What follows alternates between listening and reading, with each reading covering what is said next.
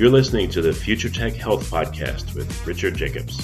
Until I reached age 40, I never realized the obvious that we all have medical issues, or we at least have a family member or close relation that had, has, or will have them in the future.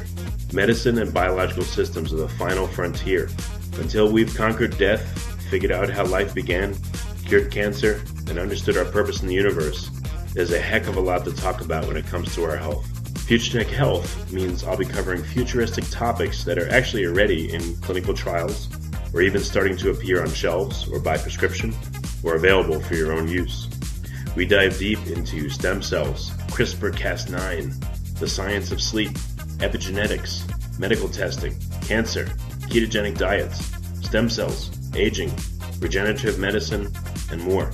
My goal for you, the listener, is to learn from these podcasts you may very well learn something that may change the course of your life for the better, steer you towards a new career, or give you insight into addressing a serious medical problem. Remember, however, this podcast and its content is informational in nature only. No medical, tax, legal, financial, or psychological advice is being given. If you enjoy the podcast, please listen, subscribe, like, and share it with friends. Thank you. This is Richard Jacobs with the Future Tech and Future Tech Health podcasts. I have Rick Andrews and Mark Sampson. Rick is the CEO of Azitra, and Mark is the Chief Scientific Officer. So, guys, thank you for coming very much. How are you doing? Doing well, thank you. Thanks for inviting me. Yeah, delighted to be here. Great. Well, tell me, what's the mission of Azitra? What's the company about? Okay, well, Azitra is about address. It's a medical dermatology company, and we're addressing serious skin disease. We do that by combining um, technologies based on repairing disease problems, but also using the microbiome to deliver those and add to the therapeutic benefit. What what the premise of the company is based on disease, skin disease is often a combination of a disease, a defect in the skin, complicated by the microbiome. Well, we found that we can use the microbiome to not only reduce those complications, but also deliver the therapy. So it's that combination strategy that has been um, so powerful in our research to date. And in the next couple of years, we're going to see it in the clinic. We're pretty excited. So, what what are some of the when you say skin diseases? What are some of the ones that you work with? And then we'll get into the microbial uh, method of of assisting them. Okay, so so the key diseases, and, and, and I'll ask Mark to jump in here too, but the first um, disease that we're going to be targeting is a disease that's based on a missing protein. So this is Netherton syndrome. Netherton syndrome is an orphan indication where infants are born missing this protein LECT. LECT helps regulate the rate of loss of skin. In the absence of LECT, these children suffer terribly from skin loss. So we have found that we can take a normal microbial strain, engineer it to deliver that LECT, and then bring it to the patient so that the patient has the missing protein. So it's a pro- it's a protein replacement strategy using a microbe that's normally present on the skin. That's our really important program. That program has additional indications down the road and possibly in things like eczema, psoriasis, even rosacea. So we're pretty excited about the potential there. Um, we also have a natural bacteria and staph epi, which has the ability to suppress the activity and, and the growth of Staph aureus. That has, Staph aureus can be very complicating in many, many disease states. So, for instance, in chemotherapy, patients often have chemotherapy which damages the skin. EGFR inhibitors is a classic example of that. And in this case, if the pre- if the Staph aureus presence, what happens is you get a very very serious rash. So by a simple topical treatment, we can prevent the growth of Staph aureus and then and eliminate or reduce the severity of the rash. So those are the really big programs that are coming up, and then we see a big future. But uh, Mark, did you have any additional comments on that? I know you're you've got lots of things on your on on on your mind, and you've got a lot of programs in development.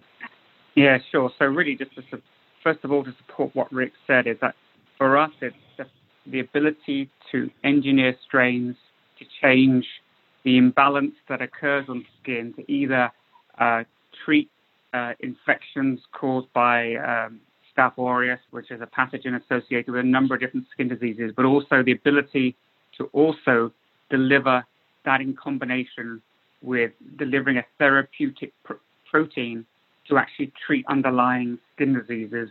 And, and, and as Rick said, an example of that would be Netherton syndrome, which, which is a you know a serious skin disease which causes imbalance in, in the skin. And our goal is to take natural, safe, commensal organisms to deliver these proteins to treat diseases. Now, how do you physically actually do that? I mean, is it like a cream that you'd have to rub all over the skin, all over every part, or can you locally apply it and it spreads throughout the skin?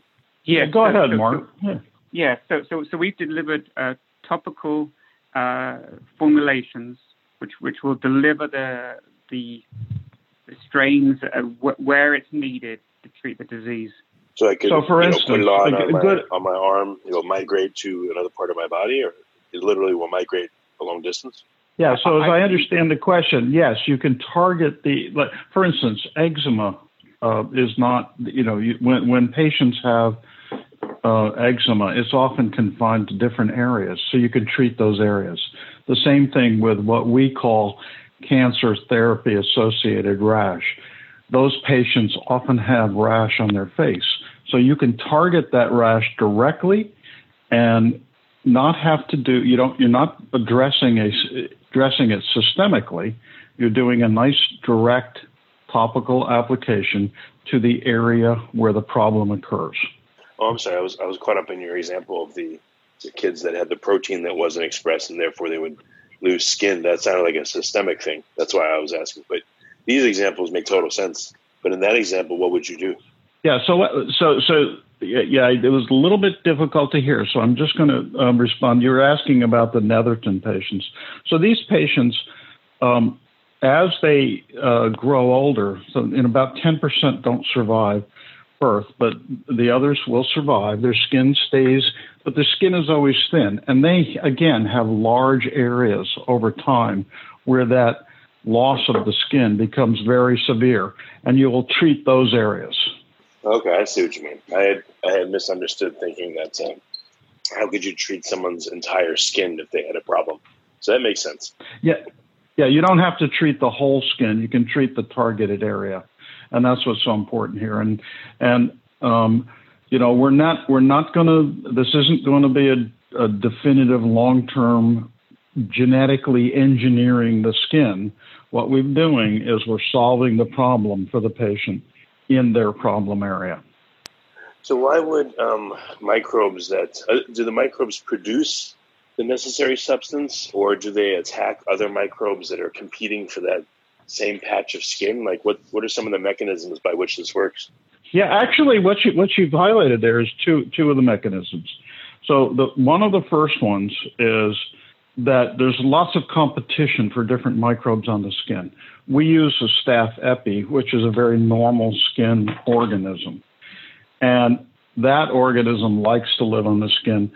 Staph aureus is not a typical organism on the skin and it takes advantage of skin damage, damaging in the environment, and it'll grow when the skin is injured or damaged or the pH is changed on the skin. And the, the staph aureus can take advantage of that and cause problems. By applying the staph epi, you can suppress the staph aureus activity. The second point is that you can then, with that same staph epi, deliver the protein and that will deliver it deeper into the skin and it'll deliver it continuously. So you'll have the availability of the protein that can fix the problem and the ability to ease the stress on the skin that comes from the natural commensal organism that we've selected. All right, that makes a lot of sense. Your, in your view, what what does the different areas of the skin look like in terms of their microbiome? Are there dozens or hundreds of species, or is it pretty threadbare with just a few that are responsible for most of the activity? Yeah, it's actually quite diverse. You get um, you get a variety. You get um, Staph epi is one of the most abundant, and it ranges in the uh, 20 to 30 to 40 percent range sometimes. But you get a you get a very diverse in a healthy microbiome on the skin. There's a diversity of skin, and you'll get maybe a million different bacteria per square centimeter of skin, and that's and it's and it's quite typical in a dysbiosis situation, dysbiosis being that network is disrupted. And dysbiosis is when one strain, often a foreign strain like Staph aureus, takes an abundant role, and that causes problems. And uh, I'm going to turn to Mark here because he's really my expert. I'll let Mark comment on that as well. Yeah, so part, part of our mechanism of action that's fundamental, as Rick said, is to target is to bring back balance to the skin so that the skin becomes healthy by basically by showing that our strains can outcompete harmful strains which which cause dysbiosis and bring it back into balance. So it is that combination again of treating the treating the treating the disease by bringing balance and harmony to the skin, and also then in combination with that delivering specific therapeutic proteins to actually treat the disease. Do you think that um, problems are starting inside the body and then migrating out through the skin, or do you think that the problems are happening where they're affecting the skin directly and the problem is just staying there? Yeah, I, you know that's a that's a really that's a really interesting question, and you'll see there's probably a combination. But go ahead, Mark, and then let me and then I'll weigh in. Yeah, sure. So so so, so yeah, it's, it's a good question. So when you think about certain diseases, for example, an example of that disease would be atopic dermatitis as a, as a skin disease. You have a you have a an imbalance in the starting from the outside because quite often because the skin itself is has a barrier dysfunction that's not functioning effectively or because of genetic reasons the skin is is is not not as effective as it could be at, at protecting the body so therefore what happens is you get this barrier dysfunction which then allows certain strains and other allergens to actually irritate the skin and cause the skin harm. So our goal is to basically prevent those those harmful bacteria from caught, driving the disease, but also to help repair the skin so that you, you repair that barrier dysfunction, which is part of the underlying cause. Yeah, and I think that that's a really and, and what you see in the in the EGFR inhibitors, these are those cancer therapy. This is you know it's an important and very effective cancer therapy, and there but the skin has a lot of EGFR production and many EGFR receptors. When they're shut down, the skin is damaged. So that comes sort of from inside. The damage is generated by the chemotherapy agent itself almost as a side effect of treating the cancer. And when that happens, the skin is damaged, and the outside world takes advantage of that. Makes sense. Right. Yeah. yeah. And I guess uh, um, any insight into melanoma, for instance, or eczema? yeah, uh, you, you've asked a really, really important question. Um, we can talk a lot about eczema, and in about a year, we're going to talk a lot about melanoma. But mel- we're going to hold on the melanoma question for a little while. There's some really sure. important information. There's some really exciting things happening in that space today, and there's some very important role, a very important role for the microbiome in, attra- in attacking um, the uh, skin cancers. Um, but but let's talk a little bit about eczema and and, and there's really two effects there that Mark's going to tell you about in just a minute.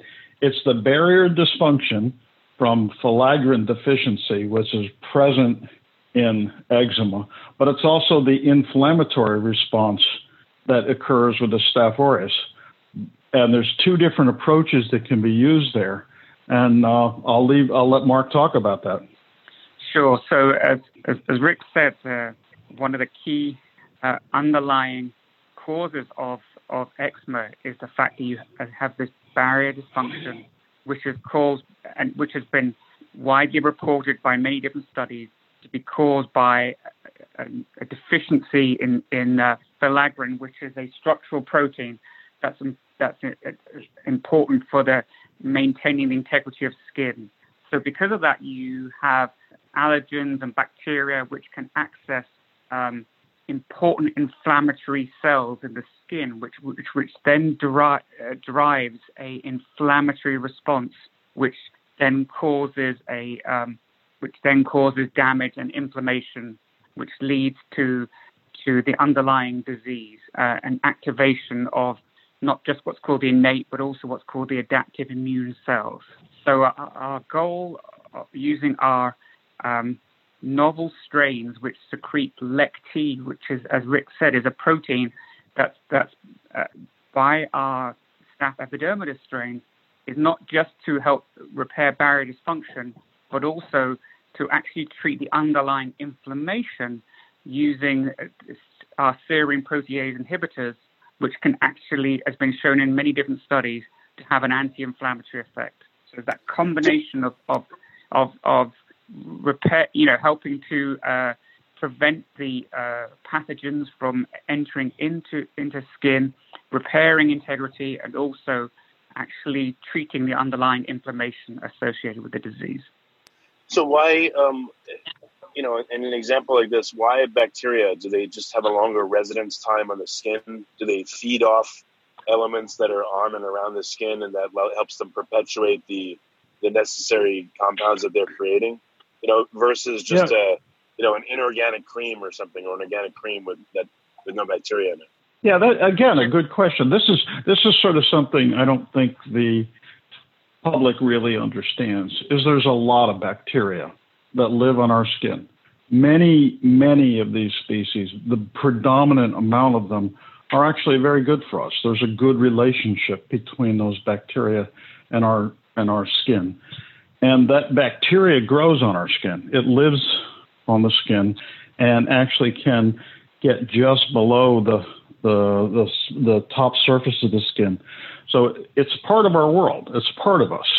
And it is that understanding that's come through in the last, I don't know, I'd say last 10 years it really became known, but in the last three to four it's really been well understood how critical that bacteria can be for our systems and how we behave and how we act and how we react to the world and so it's it's it's there. It's and, and you can and what we've discovered is that you can also use it and make it even more potent and more useful. Does that help? Guys, uh, yeah, that helps. That helps. Have you guys tried uh, fun experiments like sampling under the left armpit versus the right to see if there's different bacterial colonization or the left ear and the right ear? I've always wondered if uh, there's a big difference between the two. I don't know if you've ever looked at that. But you know, you know, there's not. You know, we, you know, that's a good, interesting question. I know that different. We, we could look. Mark, you may want to comment here. I don't know. Um, we, we haven't looked carefully at one side versus the other. We know that it's very diverse. Um, but go ahead. Yeah, I, I would say the answer is in the short term, no. We haven't we haven't looked specifically left versus right. But as Rick said, it's very diverse. But the bottom line is your, your skin and my skin and Rick's skin all all has um, has a is you know in, no, in normal patients the actual microbiome plays a very important role working in tandem with the immune system to help protect against infection and to protect against pathogens. And really, when you look at something such skin diseases such as Netherton syndrome or atopic dermatitis, here you have an imbalance. So that balance that we all have, you know, in our, in our normal in our normal skin has changed, and that imbalance leads to the fact that you now can have these pathogens such as Staph aureus, which can then colonize.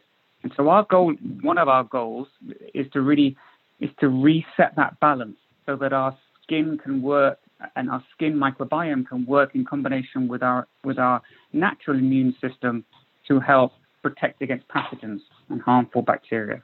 When when you look at a localized condition like eczema or others, um, are the pathogenic bacteria always there, just in low numbers, but they're they become a lot greater when a dysbiosis occurs, or they are they absent and they're only there when a dysbiosis occurs? Yeah, that's a, again a good question. Yeah, they're they're they're around, right? The the these pathogens, Staph aureus is, is abundant in our world, um, often in the nasal cavity, sometimes in the sinuses, and those are you know one of the reasons I think that you'll see the cancer therapy patients often having so much difficulty with their rash. That rash normally occurs right around the face. So not only is it a bad rash, it's in the worst place. Um, and and it, it, it's because Staph aureus is there, and it takes advantage of the environment. And what we're going to what we're going to do is deny that environment to it, so that it can't take advantage of it. So, since everyone's different, how do you know how many, you know what types of bacteria to apply? Um, and how do you how do you personalize this for people, or does it not have to be personalized yet? It's working across you know a whole bunch of different people. Let's say to treat eczema. Yeah, the, the personalization. So, so, so you look at the common species. Okay, um, there's Staph aureus is quite common on almost everybody, um, and the isolates of Staph aureus may Staph epi may vary by individual, but there's almost everybody has Staph epi. So what we've done is used a Staph epi that's quite common, quite typical, quite safe, and um, and it it would then be able to address the challenge. Again, we're not trying to recreate a normal a normal microbiome for each individual. That's a very difficult challenge. What we're trying to do and what we're directing our program at is fixing the challenges that come from dysbiosis and fixing the underlying disease problem. So we're, we're, we're, we're not taking on that global challenge of fixing the microbiome. We're taking on the challenge of ameliorating the adverse effects of dysbiosis and disease processes. And if we can achieve that, we can keep our patients happy and, and under and, in, and in a much better health. And that's our goal. I guess another reason that's good is that, you know, um, with you know, let's say I have some kind of condition, I take a pill that affects me, you know, either positively or negatively. But with skin, if someone has a topical cream and then they're in contact with family members or other people at work or whatever, you know, if that cream, it, it could help the person that's using it, but maybe it could adversely affect others that, you know, get that cream on them somehow. A handshake, uh, whatever it is, you know, a doorknob. Um, you know, so I guess there's there's probably more to it than just fixing the person, but also making sure that it wouldn't negatively affect others. Uh, that's again, you're you're hitting the key points. For instance, our cancer therapy um, treatment, we use a strain in this treatment that is an auxotroph, basically, and what that means is the strain we that we have engine we have engineered the strain so that it can't survive in the normal environment can only survive in our formulation. So it's only while it is being used on a daily basis that the that the patient can benefit from it. And then over time, that strain can't survive. So it's not going to pass from patient to patient. It's not going to get free in the environment. Now, it's safe anyway, and we do comprehensive safety studies before we do anything with a human. But at the same time, we make sure that that strain can't get free into the environment by controlling it that way. Yeah, I mean, even locally, someone has eczema and you know they lay in bed every night and they've applied the cream. You know, you wonder like if the cream now is on the sheets and the sheets aren't washed every day, let's say, or even if they are, what if the cream stays resident and gives them a higher dose than anticipated because it's there even when they're not using it, or it you know touches other areas of the body you know where it wasn't intended? I guess uh, you guys have to do a lot of careful engineering to account for effects like that. Oh yeah yeah you you have to count you have to figure figure out exactly all those issues. You got to figure out what the potential dosing would be what the residual would be how it can spread. Can it survive in the environment? Our strains don't survive well in the environment because of that competitive thing. But again we build strains and the delivery of our proteins that have a very high therapeutic index, and then we keep the doses just enough to deliver it. So, so this, that's what the safety studies are about. That's what the FDA has asked us to deliver, and that's what we're committed to delivering. Is to make sure under all of those conditions that what we're giving the patient is something that is safe. Yeah, no, I'm, I'm, I'm just, I guess as they come up in my head, I'm bringing up the issues that I'm, oh yeah, that's right. Oh yeah. I know that you've, you've thought of them and all the safety protocols account for them, but uh, I guess they're just coming into my mind as I, as I think of them. So that's why I ask. Any, um, yeah, no, I think it's important. It's important stuff. We think about survival. We think about movement. We think about transition. We think, and we study it. So that's our, that's our job. Yeah. Any other, um, I don't know, in doing this research and this work, anything that you've learned that really just blows your mind about the microbiome on our skin? Any specifics? Oh, uh, yeah. Every day, every day something blows my mind. It, it, it is really amazing. And um, the, the, and I think we are only on the beginning or the first step of understanding where this can go. Whether we can evolve or en- engineer strains that can help us res- fight off or resist mosquitoes that have that vector disease. The microbiome plays a role in both attracting and repelling mosquitoes. So can we can we fix that in such a way so that we can provide a strain that will help us resist mosquito bites? That's one of our pro, one of the programs that we're thinking about doing some work with the uh, with the uh, federal government on and grant program we also think about, um, and I think the, you know, you touched on it earlier, skin cancer, the relationship between the microbiome and skin cancer.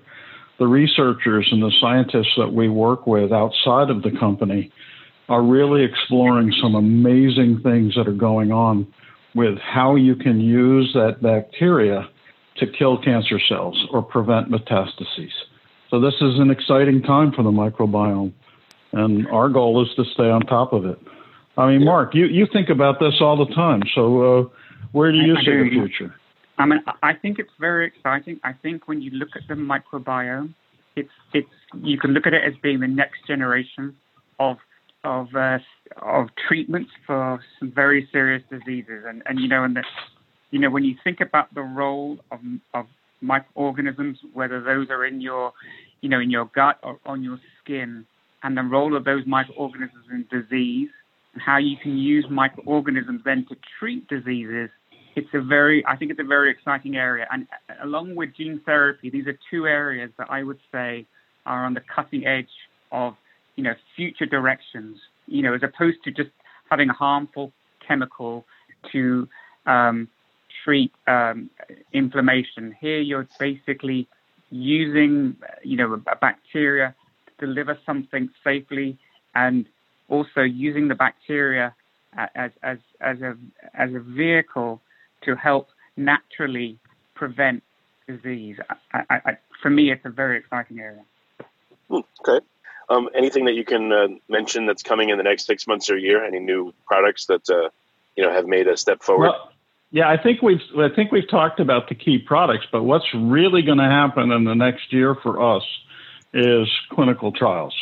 So we, we've gotten to the point where the company has done the kind of fundamental work with the manufacturing and the quality manufacturing, the formulation development, strain development and invention, and understanding of disease process. So we expect to be treating patients under who have who are experiencing EGFR inhibitor therapy so these would be chemotherapy patients uh, this year. We also expect to be moving into uh, patients, the Netherton program, uh, later this year. And finally, by the end of the year, we hope to be additionally treating the eczema patients. So it's a big, big year for patient therapy related to the microbiome. Excellent. And what's the best way for people to learn more about Azitra? Well, um, uh, I'm gonna I'm gonna we're gonna be updating the the website on a regular basis, um, and uh, there's always a uh, info uh, message that the people can reach out, we typically respond. We actually do get some patients who have Netherton syndrome and often often communicate with with parents. Um, but we're happy to speak to people. We do speak at a number of conferences uh, on the microbiome as well as medical dermatology, and we'll be doing more of that. And uh, very soon there'll be some additional scientific journals that, where we're going to be doing publications. So our outreach is beginning and uh, and growing all the time. Excellent. Well, Rick and Mark, thank you for coming on the podcast. I appreciate it.